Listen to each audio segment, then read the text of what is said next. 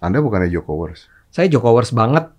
Ya, saya pecinta Jokowi, tapi kali ini pilihan Jokowi untuk datang ke pernikahan Atta itu salah menurut saya. Five, four, three, two, one, and close the door. Bung Adi Armando, apa kabar bro? Halo, great, baik-baik saja. Saya mau belain Nata Halilintar. Silahkan. Bo- boleh dong. Boleh, boleh, boleh. Sesama boleh. sahabat Sesama. artis, sesama teman-teman artis, sesama public figure. Tuh, selebriti. dengar tuh Atta banyak yang dukung, termasuk Deddy Corbuzier. Iya, saya mau belain Nata. Iya, siap. Daripada saya nyindir-nyindir. Kemarin Raffi, Kemarin Raffi? kan Anda dukung. Oh iya benar, Iya. benar, benar Raffi. Saya belain Raffi juga. Sekarang saya mau belain Atta Halilintar Oke. di depan Bro Ade Amanda. Siap. Gini bro, penjelasan saya dulu dong. Iya dong, iya dong. Manusia itu punya kapasitas masing-masing. Mm. Menurut saya, Ya. ada orang-orang yang diciptakan untuk eh, mengedukasi, ada Hmm. orang-orang yang diciptakan untuk menghibur. Mm. Kalau dia mengedukasi ya nggak bisa. Kalau orang yang diciptakan mengedukasi suruh menghibur nggak lucu, Mm. nggak jualan. Hmm. Jadi kapasitasnya masing-masing. Menurut saya, Mm. memang, memang akan ada kaum-kaum yang tidak bisa eh, berpikiran luas, terus akhirnya menerima itu, akhirnya terus tersinggung oleh kelakuan orang-orang tersebut, bisa negatif jadinya. Ya. Tapi kan orang-orang ini memang tidak bisa melakukan hal yang lain karena memang mereka ya tujuannya entertain, bro. Ya. Silahkan, brother. Iya. Eh, ya, tapi em, saya ingin disclaimer tentang tadi pendahuluan kita ya. Oh ya, I'm not against Atta Halilintar, I'm not against Raffi Ahmad dan kawan-kawan semua. oke. Against means apa? Against artinya bahwa saya membenci, menolak, Tidak menentang mereka. pasti. Sama sekali enggak ya. Jadi para penonton harus juga paham nih. Ya. Saya nggak punya persoalan personal dengan mereka dan juga di sebaliknya juga nggak ada persoalan iri atau kepengen memiliki juga apa yang mereka punyai kan. Hmm. Tapi oke kembali ke sekarang baru kembali ke pertanyaan Anda. Nggak, saya setuju bahwa memang kita nggak bisa berharap setiap orang itu akan bisa menjalankan semua fungsi. Ya, saya misalnya kan dosen di ilmu komunikasi dan Betul. kita emang belajar tuh bahwa ada beragam fungsi dari media massa, dari yang entertainment sampai yang mencerahkan, yang membuka mata dan Hmm, seterusnya. hmm, Dan kita nggak bisa expect bahwa semua media hmm. itu menjalankan peran itu sekaligus Betul. termasuk dalam hal ini adalah selebritis-selebritis yang barangkali kita bicarakan saat ini, ya. Tapi mm, dan saya harus akui dong, saya itu termasuk orang yang menyukai entertainment, ya. Saya itu penonton film, saya senang sama komedi, saya senang sama eh, musik, ya. Termasuk sebetulnya saya juga mengapresiasi berbagai tayangan-tayangan yang dihasilkan oleh para youtuber, ya. Youtuber ini kan sebuah tanda petik kalau mau disebut profesi itu profesi yang Ya. sekarang lagi naik daun kan Iya, lagi in lah. lagi in bahkan ada banyak kemarin saya bicara dengan salah seorang psikolog ternama dia bilang ini menarik nih dulu 10 tahun yang lalu kalau gua ngomong sama para siswa gitu ya Iya. lo mau jadi apa gitu ya Polisi, astronot. polisi astronot kan dokter dan Oh. macam-macam nah sekarang salah satu yang paling awal disebut gue pengen jadi youtuber Kayaknya menjanjikan gitu ya. menjanjikan banget betul, kan betul, artinya udah betul. terkenal Betul, kaya raya Betul. seperti tentu kaya Oh, belum raya tentu ya. karena banyak barangnya bukan punya dia. Oh bos. gitu. ya. Tolong Iya. dijelaskan kepada saya. saya kan orangnya jujur-jujur aja nih. Kan banyak barang-barang titipan dari endorser. Ya jangan ngaku-ngaku atuh. Oke.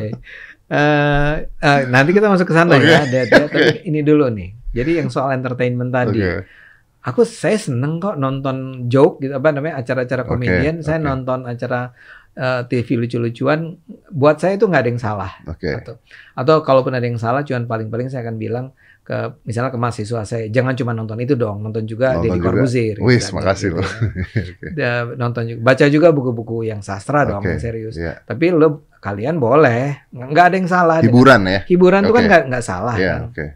itu satu jadi eh, enggak saya yang bukan orang yang berharap oh muatan media massa muatan media sosial atau apa, youtuber gitu harus edukatif sifatnya harus ya Ah, Eh, saya lebih bi- lebih gampang bilang gini. Pertama-tama kalau bisa ada muatan edukatifnya bagus. Oke. Tapi nggak harus sebuah acara kayak ceramah pendidikan kan. Iya. Eh, dan dalam hal ini karena saya menganggap bahwa edukatif itu baik, tapi memang kadang-kadang pasti tidak mudah juga untuk menjual sebuah muatan edukatif. Pasti. Dan tadi kembali dan nggak perlu semua tuh harus edukatif sifatnya. Betul, betul. Ya, hidup itu nggak cuma sekedar tentang intelektual. Ini juga bicara tentang emosi, tentang kebahagiaan, tentang segala Ya. macam. Nah, jadi dengan dengan kata lain saya bilang bahwa enggak, saya juga nggak nuntut kok. Ya, Lalu salahnya? Nah, sekarang kembali kepada persoalan dan ini penting untuk diketahui orang banyak. Saya berulang-ulang yang saya kritik terhadap eh, misalnya Ata, dalam hal ini Ata dan Raffi dan Teman-temannya. dan teman-temannya ngapain juga Anda itu jualan pameran kemewahan Heeh. di depan publik melalui media sosial, Oke. ya. Jadi saya garis bawahi lagi, pameran kemewahan Oke. itu yang jadi masalah. Eh, karena gini, Ata sebetulnya bisa populer tanpa perlu jualan kemewahan. Kata siapa? Kayak kayaknya sih isinya YouTube-nya dia kan nggak cuman kemewahan ya. Iya, betul, betul. Kan ada yang juga apa asyap gitu kan ya, Iya, kayak iya, gitu-gitulah ya. Eh, kan bisa. ya saya paling nggak saya duga bisa kan. Ada Iya. banyak muatan-muatan dia nggak begitu. Atau Raffi lah ya, Oke. lebih gampang. Raffi kan bisa juga bicara tentang keluarga dan seterusnya. Hmm. Jadi ngapain juga lo harus ngata- mengatakan kepada publik bahwa nih gua punya Ferrari, Lamborghini, eh, Range Rover. Karena penontonnya banyak, bro. Iya hanya karena penontonnya banyak kan nggak berarti itu menjadi sesuatu yang dibenarkan secara etika. Oke, oke, oke, bro. Hmm, Saya ya. potong ya, bro ya. Ya, siap. Oke, tidak dibenarkan secara etika nih. Etika yang seperti apa, coba? Kita Definisinya etika nih gimana? etika kan urusan baik dan benar, betul dan salah ya. Betul. Oke.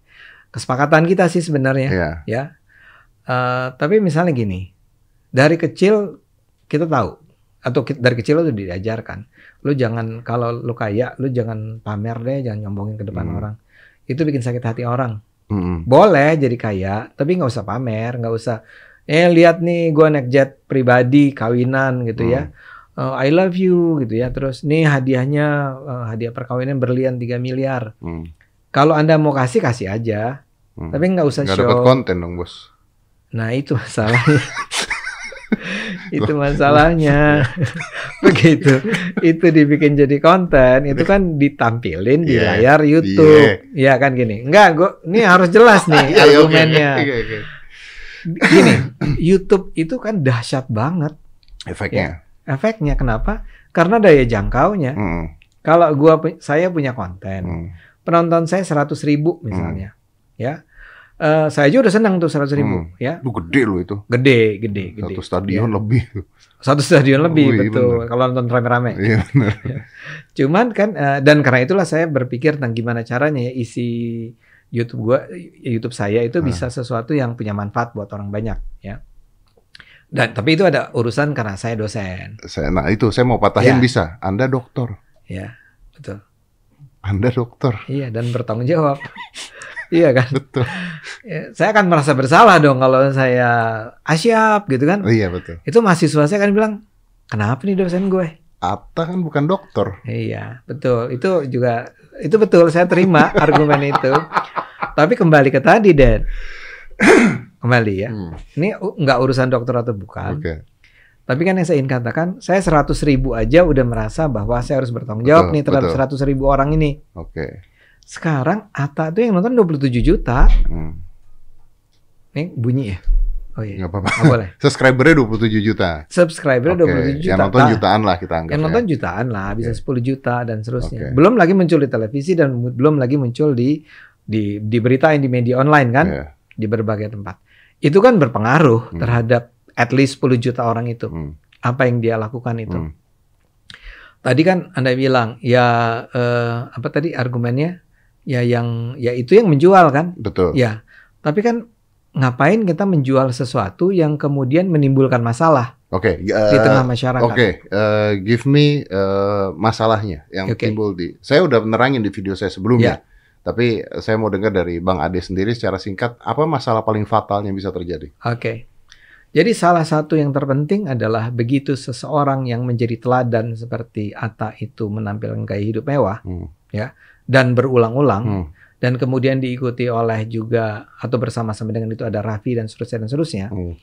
maka kita akan melihat apa yang disebut sebagai penormalan ya Penormalan terhadap pameran kekayaan. terhadap pameran kekayaan, Oke. terhadap pameran kemewahan ya. Mm, Itu menjadi sesuatu yang terjustifikasi. mm, Jadi benar, jadi boleh Hmm. ya.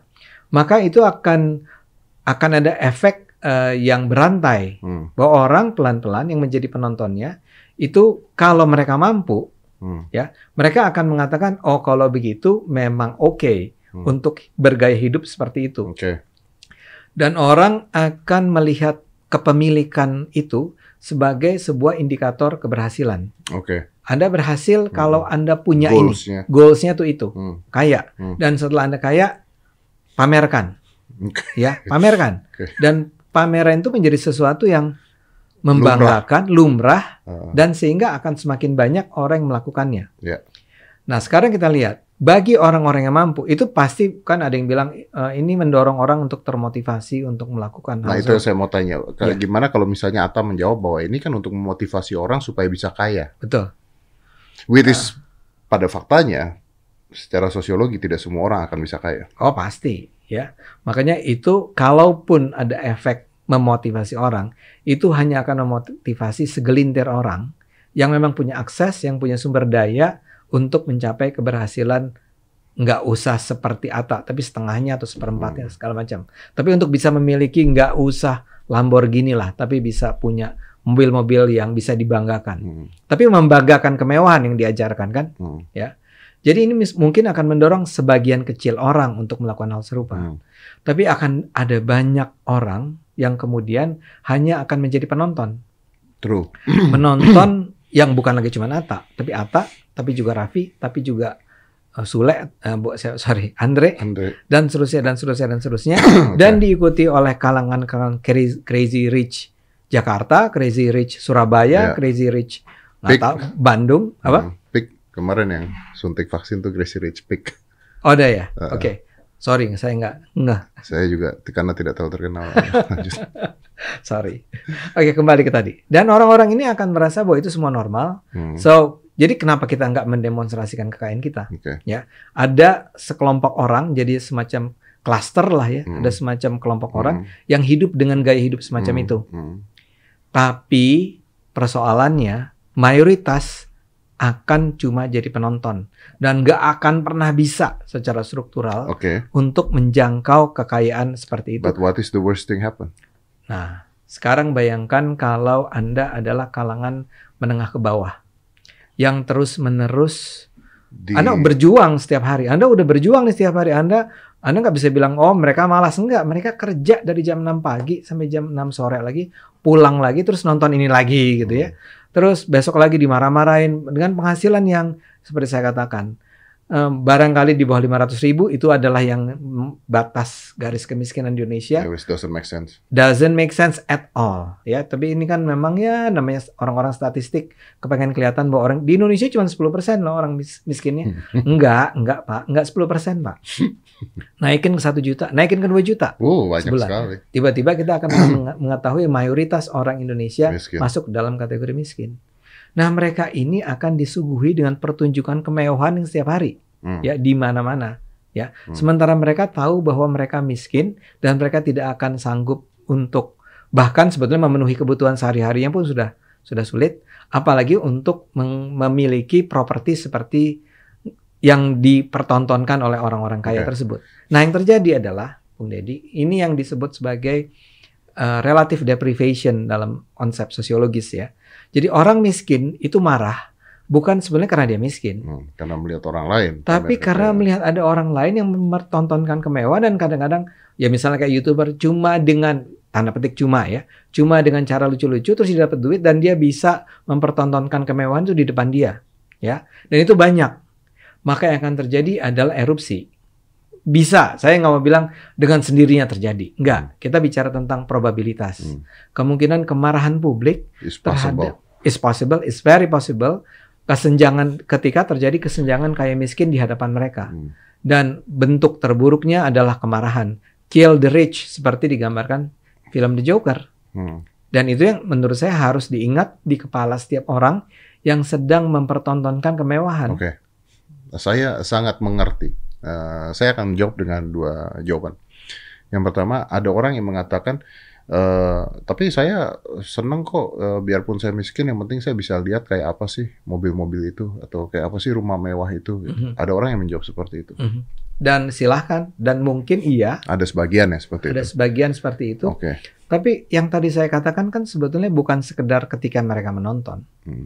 Tapi gaya hidup semacam yang dipertontonkan itu itu kan munculnya di layar. Yeah itu bisa imajinatif sifat seperti anda bilang sebagian barangkali tadi apa mungkin mobilnya pinjaman. Mm -hmm. tapi kan no nobody penonton know. siapa? Nobody knows. Yeah, yeah. ya. Itu itu adalah pinjaman atau enggak. Tapi yang dia lihat adalah oh itu keren banget gaya yeah. hidup semacam itu. Berarti mindset itu ditanamkan. Ditanamkan. Maksud ya, seperti itu ya gitu ya. ya. Tapi yang terpenting adalah mindset itu ditanamkan bukan hanya pada kalangan yang menengah ke bawah tapi menengah ke atas kan? Menengah ke atas ikut-ikutan. Ikut-ikutan. Maka in the real life sesuatu yang tadinya cuma tampil di layar hmm. di YouTube hmm. ya hmm. di televisi kalau di televisi itu dipraktekkan dalam kehidupan sehari-hari yeah. karena kehidupan kita itu sebenarnya belajar dari apa yang tersaji di media yeah. kan intinya contohnya begini bro saya potong maaf Siap. ada orang nyumbang sembako pakai Ferrari ya tapi nyumbangnya sembako tapi nyumbangnya sembako tapi pakai Ferrari ya dan itu kan sebetulnya sorry ya ya orang akan melihat itu dengan mata dengan dengan apa, pandangan yang sinis mengatakan bahwa lo itu sebetulnya lebih ke pamer dibandingkan menyumbang dibandingkan menyumbang bahkan menyumbangnya sendiri adalah bagian dari pameran kan okay. ya jadi yang saya mau bilang adalah ditanamkan kebencian yang terus menerus Oke. Okay. Ini sama aja dengan saya ingat sekali nih, saya mau kasih ilustrasi yang mudah-mudahan sih relevan uh, dulu ketika sebelum COVID kan jalanan macet gitu ya.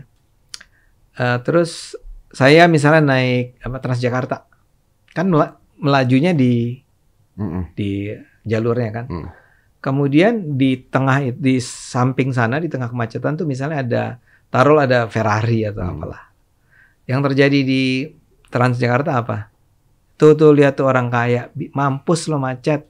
Nih lew kita yang jalan. Apa cerita itu? Apa uh, moral of the story? Ada tuh kebencian itu terhadap orang-orang yang mengenakan menggunakan kendaraan-kendaraan itu secara show kan di depan publik.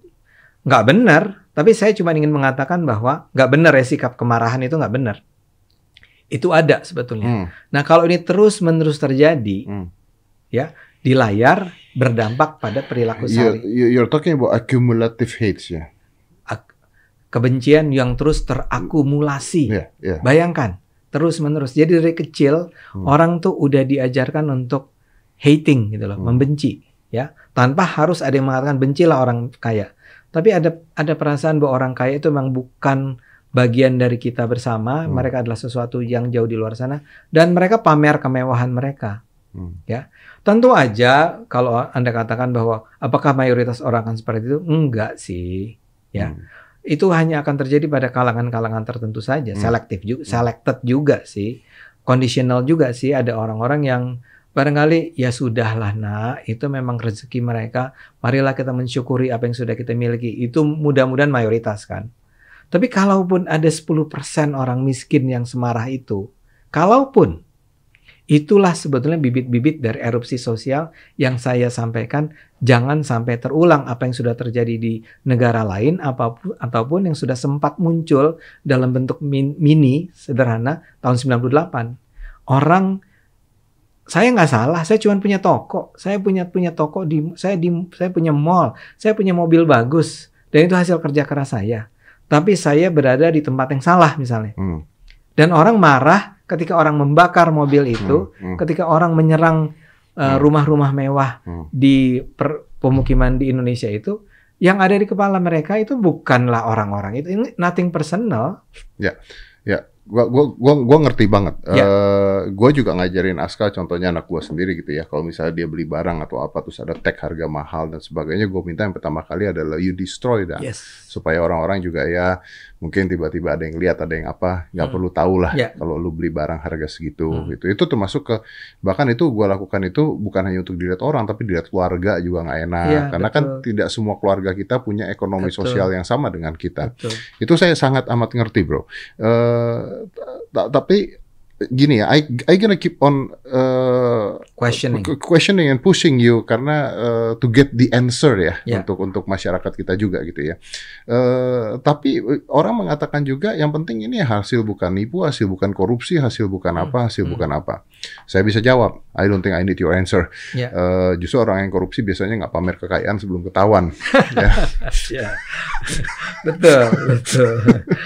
kayaknya gitu. Udah tahu maling ya. iya nggak mungkin pamer kekayaan Oh, kan gitu kan. Nggak mungkin ditaruh di luar lagi. Taruh di luar, kayaknya enggak gitu.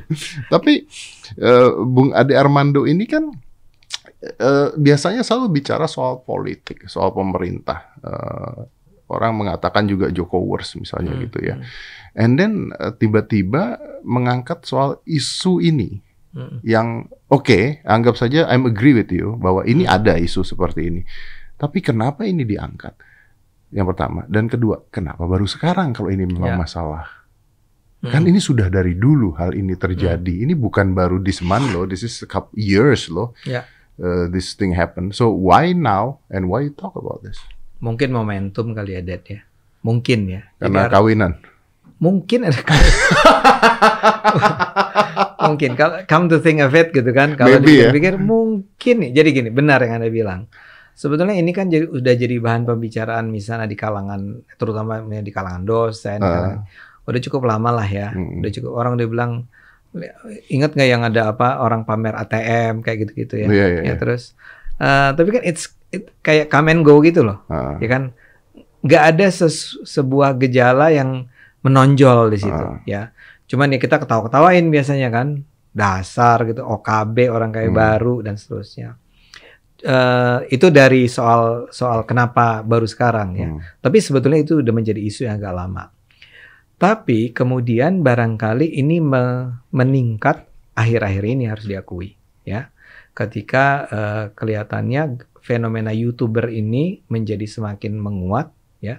Dan kemudian lahirlah eh, youtuber-youtuber sukses yang berulang kali disebut nama-namanya termasuk nama anda tentu saja di situ. Tapi ada Atta ada Raffi ada Arya Ricis dan seterusnya dan seterusnya. Dan ini menjadi fenomena sosial yang sangat menarik buat orang-orang yang belajar tentang ilmu-ilmu sosial jadi perhatian menjadi semakin meningkat nah pada saat yang sama kemudian eh, tadi eh, seperti saya katakan eh, persoalan-persoalan sosial atau ancaman terhadap negara ini, terhadap bangsa ini, nggak bisa hanya kita misalnya konsentrasikan pada soal korupsi misalnya. Hmm. Itu kan ada banyak orang yang bilang gini, ngapain lu ngurusin itu, urusinnya korupsi. Hmm. Enggak. Persoalan dengan Indonesia itu banyak multidimensi. Hmm. Di situ ada, di situ ada korupsi, di situ ada soal penindasan terhadap minoritas, Hmm. di situ ada soal radikalisme, tapi ada soal juga kesenjangan kaya dan miskin. Hmm. Nah, kesenjangan kaya dan miskin ini lagi-lagi seperti di beberapa kali kesempatan saya bilang, sebetulnya kita berada di bawah pemerintahan yang lumayan loh. Ya, dia berusaha untuk menjadikan misalnya gini menjamin eh, hak masyarakat atas kesehatan dengan BPJS gitu kan atau hak pendidikan masyarakat dengan kartu Indonesia Pintar dan seterusnya dan seterusnya. Jadi ada koin lokan pemerintah dan apa yang kita lakukan adalah lebih dalam rangka mendorong agar eh, sistem ekonomi kita menjadi lebih ber- berpihak pada pemerataan dan seterusnya. Tapi kemudian lahirlah si fenomena Crazy Rich Indonesia ini, ya. Si fenomena ini kembali kita lihat sebagai sebuah persoalan yang kalau dibiarkan terus dia akan meningkat. Sekarang aja fenomenanya tuh hanya dilakukan oleh sejumlah apa tadi youtuber yang bisa saya sebut. Tapi dengan kekuatan media sosial, dengan kekuatan internet dan ke- kekuatan media digital, kata siapa ini tidak akan uh, multiply, Hmm. apa meningkat. Hmm. Ya. Jadi kita harus segera lakukan, kita harus segera ingatkan di tahap-tahap di mana dia belum menjadi sesuatu yang betul-betul serius sehingga kita misalnya sudah tiba pada titik di mana we cannot we, cannot do nothing. Hmm. Hmm. Ini emang udah semua orang kaya juga akan berpikir dengan cara yang sama. Hmm.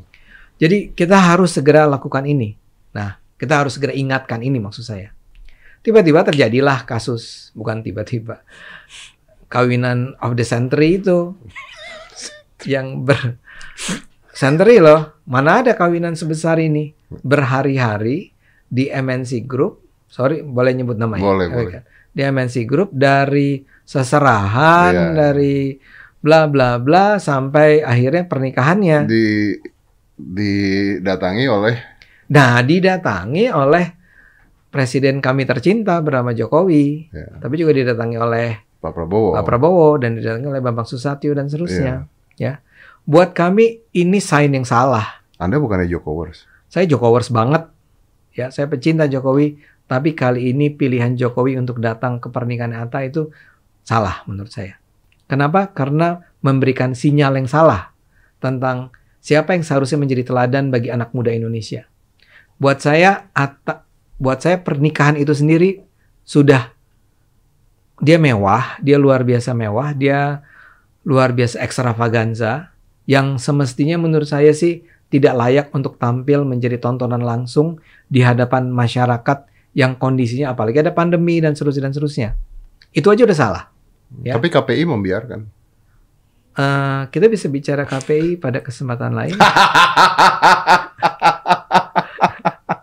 Udah deh, Udah deh. kita putus asa nih Iya. ntar ngobrolnya kan. Jadi udahlah KPI udah non faktor lah dalam hal ini kan. Oke. Nah jadi si dia Presiden Jokowi datang dalam untuk seperti memberi justifikasi terhadap sebuah sebetulnya peristiwa pernikahannya sendiri barangkali nggak salah, Hmm. tapi ketika itu disiarkan secara sedemikian em, apa namanya besar-besaran, ya itu kan tontonan Hmm. artinya menjadi hal yang silahkan menonton dan selama anda berada pada channel ini pada pada frekuensi ini anda akan menyaksikan itu dengan segenap itu kan kayak betul-betul eh, acara di mana orang-orang terkaya datang dengan segala macam kemewahannya. Kedua adalah seperti saya tidak malu-malu katakan, enggak Atta Halilintar itu bukan contoh yang baik karena dia adalah orang yang memamerkan kemewahan. Jadi kombinasi keduanya itu pas bahwa itu harus dikritik. Hmm. Nah, begitu udah dikritik dan ini dikritik kan eh, Koalisi Nasional Reformasi Penyiaran tuh men- menyatakan bahwa penggunaan frekuensi publik Hmm. itu tidak layak untuk acara ini yang saya setujui ya. Tapi kemudian tiba-tiba begitu itu terjadi, nggak tiba-tiba sih, dia kan kemudian honeymoon, Hmm. honeymoon pakai jet pribadi, show lagi. Bukan punya dia, di endorse. Ya, kita kan nggak tahu. Ya. Tapi namanya jet, private jet kan? Ya. Istilah private jet tuh belum tentu private jet. Pri- Private jet bisa disewa, bisa di segala macam. Tapi ngapain juga? Ya, bukan ngapain juga. Ya, kalau Anda tanya kenapa? Hmm. Ya nyari masalah sih.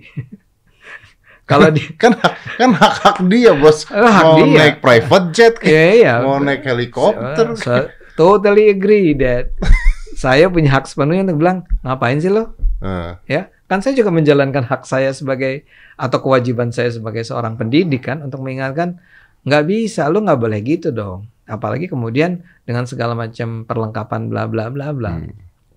Jadi kalau anda katakan kenapa sekarang, tadi penjelasannya banyak ya. Ada momentum, ada kebetulan, ada memang ada Joko, ada faktor Jokowi, bla bla bla gitu ya. Tapi yang jelas adalah ini adalah ia memang sepa- seperti eh, ada kesempatan untuk mengingatkan publik, stop this, enough is enough. Anda nggak, jangan lagi deh menyakiti kita semua, kami semua dengan peragaan kemewahan semacam ini.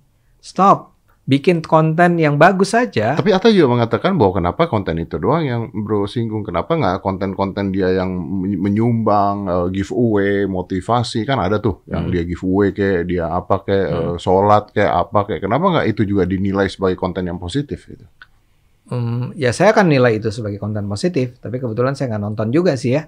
Hmm. Emang kan saya kan bukan penontonnya Ata, ya.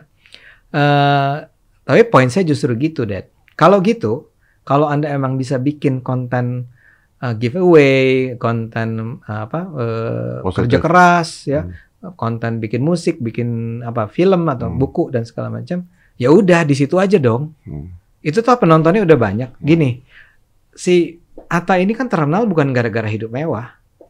Dulu Hmm. penontonnya menjadi banyak. Hmm. Ya. Karena keluarganya, karena Ada keluarganya, ada segala macam. Nggak tahu filosofi, nggak tahu lah. Saya nggak tahu kenapa dia terkenal. Tapi kan pameran kemewahan itu baru sekarang.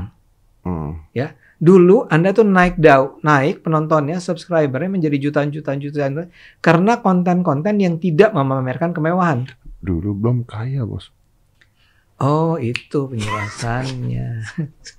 Jadi kalau udah kaya, memang boleh kan? Gua bilang gitu ya. Nggak, saya mau bilang iya, betul. Jadi artinya kalau pakai teori Anda barusan, analogi ini, kalau pakai analogi itu, jadi kekayaan dan ini Marx banget, Karl Marx ya, banget. betul betul. Eh, posisi kelas kita itu menentukan kesadaran kita. Jadi begitu kita kaya, kita menjadi merasa berbeda dari orang lain. Saya bukan kalian lagi ya. Saya dulu barangkali bareng-bareng berangkat dari bawah. Cuman sekarang saya udah terkenal. Dan terima kasih karena Anda, gara-gara Anda saya seterkenal ini. Tapi sekarang kelas saya udah beda nih. Karena kelasnya udah beda, maka saya harus menampilkan apa yang saya miliki. Jadi kesadaran kelas itu yang justru berbahaya jadinya. Kesadaran kelas sebagai orang kaya. Hmm. Itu yang saya mau bilang, jangan dong Anda menjadi kaya Hmm. sebesar ini bukan karena konten ini ya. Hmm. Karena konten-konten taruhlah positif, edukatif, yang memotivasi dan seterusnya. Gua kayaknya ngerti maksudnya begini, ketika seseorang sudah menjadi terkenal atau sesuatu, maka mereka harusnya memiliki rasa tanggung jawab terhadap apa yang mereka berikan ke masyarakat secara tontonan. Betul. Uh, however, this this problem kan sudah sejak misalnya Syahrini naik jet pribadi, ini kan sudah sejak dulu ya bro. Masalah-masalah ini kan sebenarnya sudah sejak dulu. Uh, gue gini deh, Hmm, tadi kita sempat ngobrol di depan. Saya tuh dapat uh, ijazah lah ya, ijazah abal-abal karena di Indonesia nggak diakuin. Tapi kan nggak tolong diperjelas, itu bukan abal-abal. kan? ya pokoknya bukan, tapi di Indonesia nggak diakuin. Oke. Intinya uh, Ceritanya agak panjang nih. ceritanya panjang tapi intinya saya dapat ijazah intinya eh doktoral lah degree in eh, art of magic di Amerika. Art of Magic. Eh, saya sempat ngomong sempat apa tapi ya beritanya tidak naik juga ya Ya. nggak apa-apa. Tapi ketika saya pertama kali punya Tesla Contohnya, I'm I'm so happy ketika awalnya saya punya Tesla, bukan ya gini, bukan karena mewah mahalnya, karena gue belum pernah tahu nih ada mobil dengan listrik ya, yang ya. bisa nyetir sendiri, anjrit gitu kan. Itu berita saya punya Tesla di mana-mana adanya. Artinya media sendiri secara konvensional media hmm. lebih senang mengangkat hal-hal seperti itu Betul. dibandingkan hal-hal yang mendidik, Bos. Hmm. Karena ada excitement dari masyarakat untuk melihat itu. Apa bedanya dengan rumah kebakaran lebih ditonton dibandingkan rumah baru dibuat kecuali rumahnya mewah sekali ya. So this this is not ini bukan sesuatu yang eh, hanya salah atak menurut gua. Mhm. Tapi ini juga salah media-media yang memilih untuk memamerkan dan membantu pameran-pameran Iya. tersebut tuh. Betul. Eh, kembali saya akan ingatkan memang saya ini nggak personal terhadap Ata. Mm-mm. Ya, Ata cuma representing Mm-mm. sebuah fenomena. Karena kan. baru kejadian-kejadian. Iya, karena tapi kebetulan emang dia yang paling besar. Iya, iya, ya betul, kan harus betul. diakui juga. Iya, jadi kita akhirnya hidup dalam sebuah eh, apa ekosistem gitu ya media di mana akhirnya yang tampil di layar televisi media itu hanyalah sesuatu yang bisa dijual. Apakah argumennya rating kalau televisi, kalau Ya. YouTube ya berapa viewers dan berapa AdSense dan seterusnya. Jadi bayangkan, media itu adalah sebuah kekuatan yang sangat penting dalam membangun cara berpikir orang. Hmm.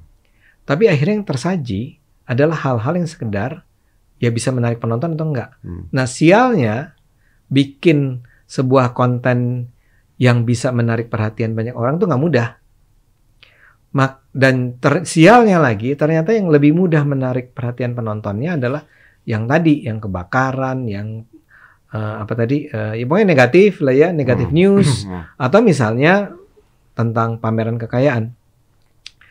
Nah, cuma saya nggak percaya bahwa manusia tuh sedemikian tidak kreatifnya sehingga ketika eh, pertanyaannya adalah bagaimana menarik penonton, maka dia hanya melulu perlu memikirkan tentang hal-hal yang memang membangkitkan kayak apa kalau di psikologi naluri dasar manusia Hmm. Gitu kan? Iya, iya, iya. ya seks, ya sensasi, ya kekerasan dan Hmm. seterusnya kan. Kan kita nggak sebodoh itu, seniman tuh bodoh banget kalau hanya bisa menarik penontonnya hanya dengan hal-hal yang seremeh itu. Because it's easy. Because it's easy, tapi kan artinya Anda menjadi seorang content creator yang tidak bertanggung jawab karena Anda tahu itu ditonton oleh banyak orang dan itu akan mempengaruhi banyak orang. Ini sama aja dengan ya gampang jualan ganja, ya easy kan, untungnya banyak, tapi kan nggak boleh karena ngerusak orang. Saya juga akan mengatakan itu dengan para content creator. Nah kembali ke cerita Anda. sebetulnya nggak ada masalah bagi seseorang untuk mengatakan bahwa saya punya Tesla, Hmm. saya punya taruhlah Ferrari dan segala Hmm. macam. Tapi the way you present it, cara Anda menyajikannya kepada publik itu akan sangat beda antara orang yang sedang memamerkan kemewahan dengan orang yang sekedar mengatakan saya itu bahagia banget. Ini sama aja dengan sebuah ja- sa- salah nggak sih kalau ada seorang artis yang jalan ke Venice gitu ya terus di sana diambil gambar yang bilang ini emang indah banget. Saya bersyukur kepada Tuhan karena saya bisa sampai ke sini. Ini emang dari dulu saya bayangkan. Hmm. Dan mungkin orang akan bilang, Ih, saya juga ikut seneng loh Mbak, Om, Pak, Bang gitu ya. Hmm. Kita juga jadi bisa ngerasain loh kebahagiaan berada di sana Hmm. gitu. Ta- Atau dengan orang yang dengan gegayaan gitu ya bilang, wah ini 30 miliar ya, atau berapa? 5 miliar atau bla bla bla dan terus Hmm. Eh, lo punya apa lagi? Ini ada ini, harganya berapa? Harganya sekian. Ini berapa? Ini harganya sekian. Sebe- kita bisa bedakan antara pameran, kemewahan, dengan sekedar mengungkapkan fakta tentang apa yang kita miliki misalnya. Dengan tidak bukan bertujuan untuk memamerkan sesuatu. Tapi setelah mengatakan itu, memang saya akan katakan kalau bisa sih selalu pikirkan di kepala kita setiap kali kita bikin konten. Apa ya yang akan diakibatkan oleh tampilan konten ini terhadap orang lain. Persis ketika Anda cerita tentang Anda dan putra Anda itu, ketika itulah Anda punya kesadaran kalau ini sampai tetap terlihat mah kelihatan mahalnya dengan ada tag harga itu, apa ya rasa saudara dia ini ketika membaca itu, ketika melihat itu, dia akan merasa Nah kita juga sebagai content creator, saya emang nggak level ya, tapi kan kita sama-sama content creator ya. kita sebagai content creator kan harus berpikir. Raffi harus berpikir, Ria Ricis harus berpikir, Baim Wong berpikir tentang kalau saya muat ini nih dalam dalam layar saya, dalam channel saya, kira-kira ya Hmm.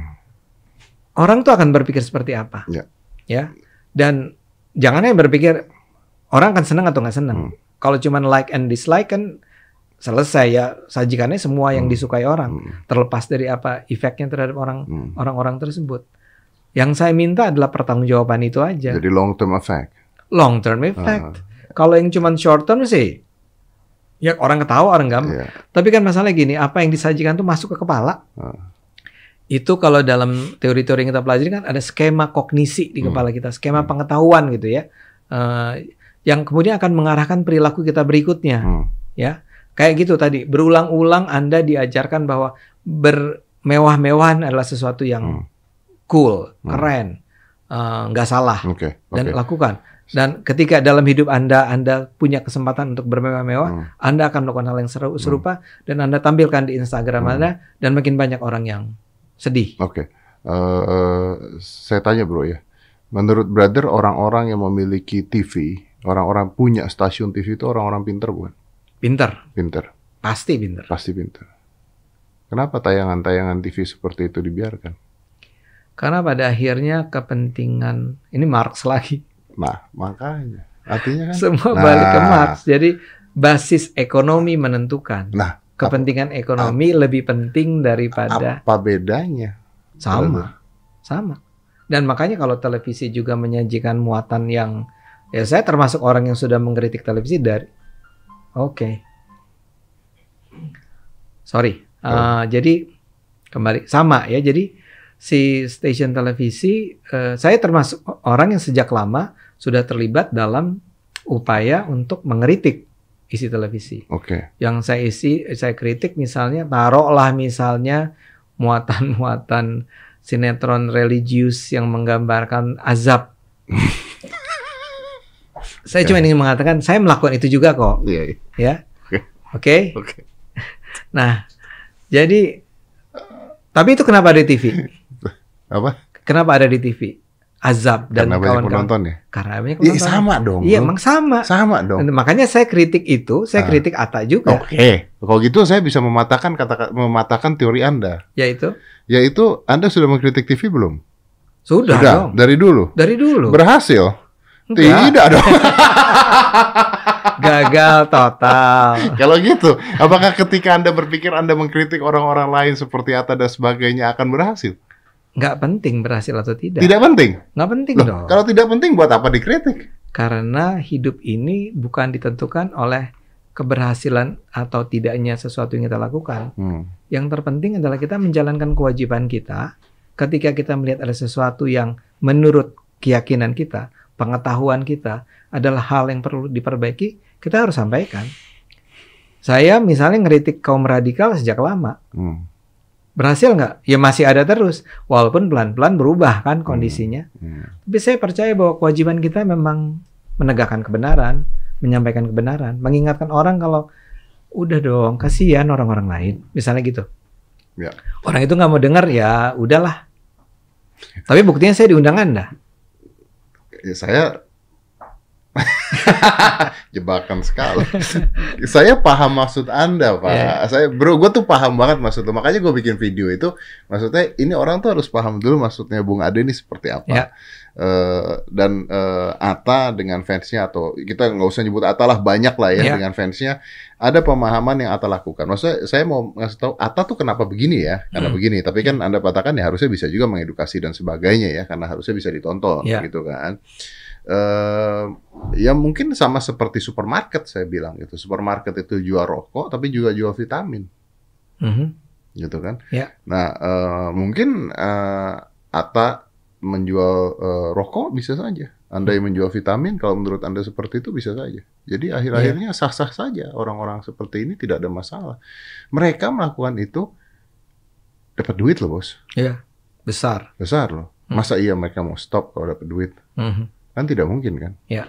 Tapi ada fenomena ini yang harus Anda terangkan. Intinya begitu kan, bahwa ini bisa Iya. terjadi. Dan eh, ya kita harus ingatkan bahwa Anda memperoleh kekayaan atau mas pemasukan, Anda untung besar dengan cara yang sebenarnya salah. Dan saya harus ingatkan kan Anda sering bicara ridho Allah gitu ya. Saya melakukannya di cara halal di bawah ridho Allah. Saya harus Anda, Atta harus mikir, harus mulai berpikir, benar nggak itu di bawah ridho Allah? Sesuai dengan keyakinan Atta dan eh, keluarganya barangkali ya tentang apa itu ridho Allah. Artinya gini, kalau Anda memang Islam Atta benar nggak sih sebenarnya pameran kemewahan? Kar saya ngomong gini karena dia berulang kali ngomong tentang agama, agama, agama, agama kan, ya. Jadi mestinya agama adalah sesuatu penting dalam kehidupan dia, which is yang adalah baik kan, yang adalah tentu aja penting. Tapi boleh nggak Anda melakukan itu dengan cara semacam itu? Karena yang saya tahu semua agama sih sebetulnya mengingatkan kita untuk tidak bermewah-mewahan kan. Hmm. Nah jadi saya akan terus sampaikan ini betapapun barangkali saya akan dibenci oleh kelompok eh, pecinta Ata atau pecinta yang lain lah ya. Tapi yang ingin saya katakan enggak kok niat saya itu tidak untuk menjatuhkan. Kita senang kalau kalian-kalian itu ini anak-anak muda ini sukses sebagai youtubers ya. Tapi juga tolong perhatikan konten Anda itu punya dampak serius in long term kalau Hmm. pakai istilah Anda terhadap masyarakat. Kalau Anda bisa sajikan muatan-muatan yang tidak perlu memamerkan kemauan, kenapa harus dengan pamer kemewahan? Ah, gampang bos. I know, saya tahu, gampang banget ya. Dan sampai sekarang saya masih cari tuh teori psikologi yang bilang kenapa orang-orang senang menyaksikan itu acara-acara semacam itu. Jadi terus lihat kekayaan orang terus, wow gitu ya.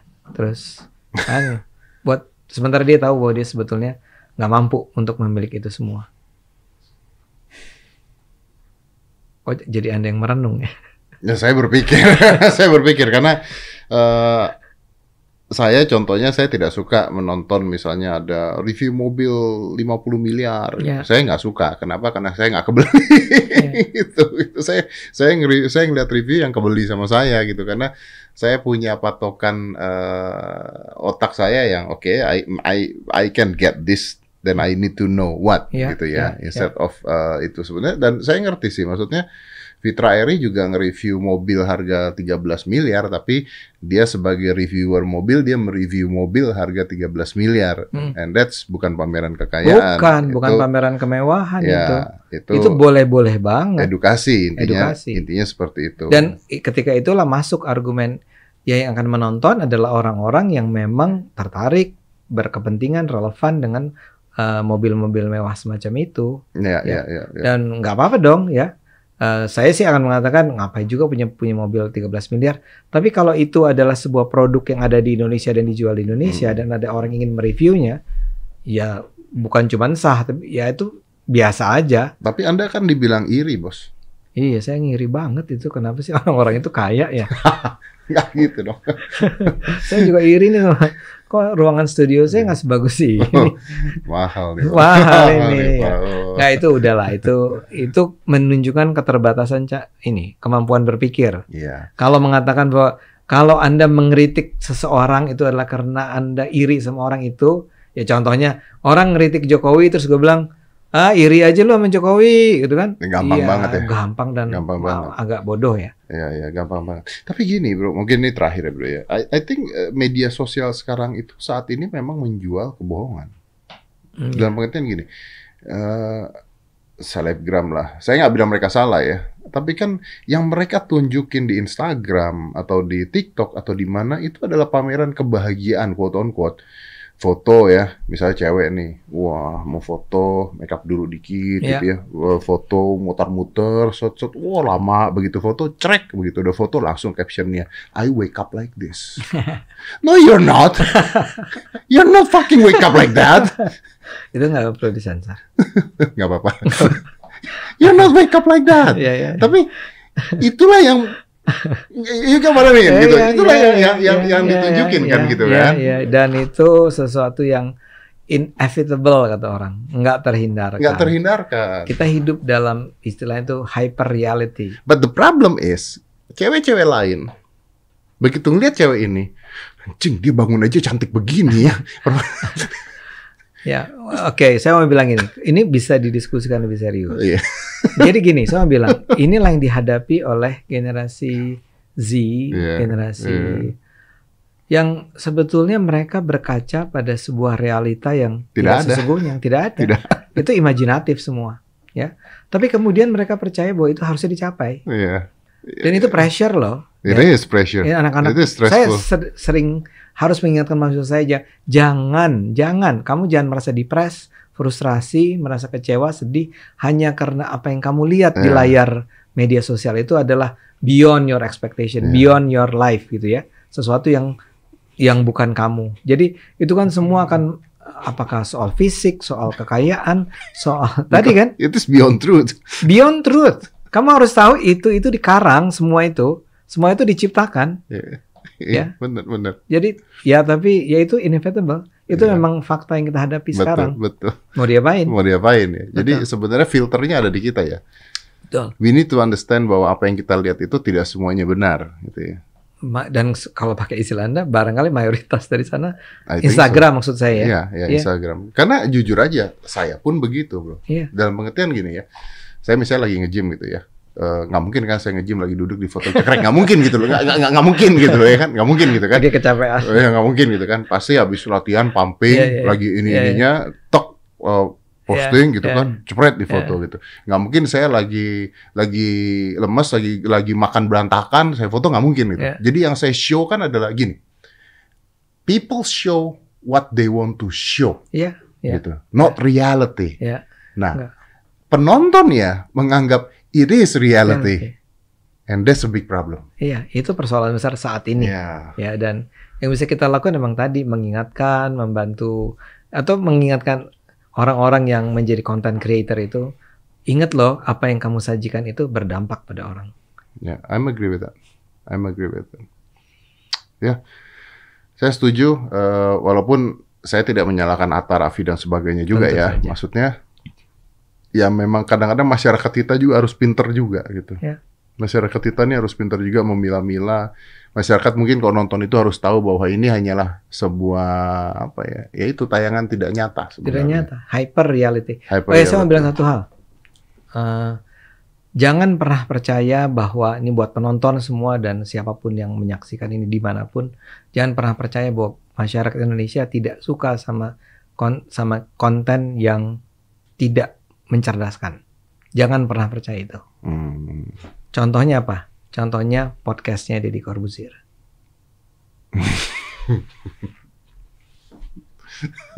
Gak mau jawabnya susah. Ini yang nonton kita sekarang nih, itu orang terpilih. Dan mereka mau menonton ini. Dan jumlahnya banyak. Subscriber Anda udah berapa, Dad? 14 juta. 14 juta. Itu kan kayak ya 14 juta itu Ya. Itu artinya 14 juta orang berakal sehat menonton, menjadi subscriber. Jadi ada ruang bagi konten-konten Ada ruang bagi konten positif. Ya, itu harus kita ingat semua. Saya akan sedih aja kalau nanti tiba-tiba akhirnya Deddy Corbuzier berubah lagi. Isinya menjadi gua naik nomor ini nih.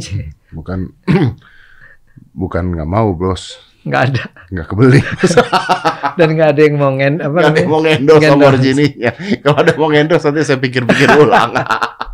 Oke. tapi, tapi kalau gue di endorse Lamborghini atau di endorse mobil gini lah, kecuali lu kasih, Ah, kecuali ya. lu kasih, gue pamerin dah, gue bilang. Ya. Kalau dipinjemin doang, gue balikin. Wah, udah bukan punya gue, gue pamerin. Gua- saya tuh baru tahu loh bahwa itu banyak yang pinjaman. Ya kan banyak memang dipinjamkan karena memang kebutuhan. Nah gini, karena juga mereka brand-brand ini butuh untuk Ya, butuh untuk itu. Jadi memang ini tuh kayak lingkaran setan, brother. ya, ya.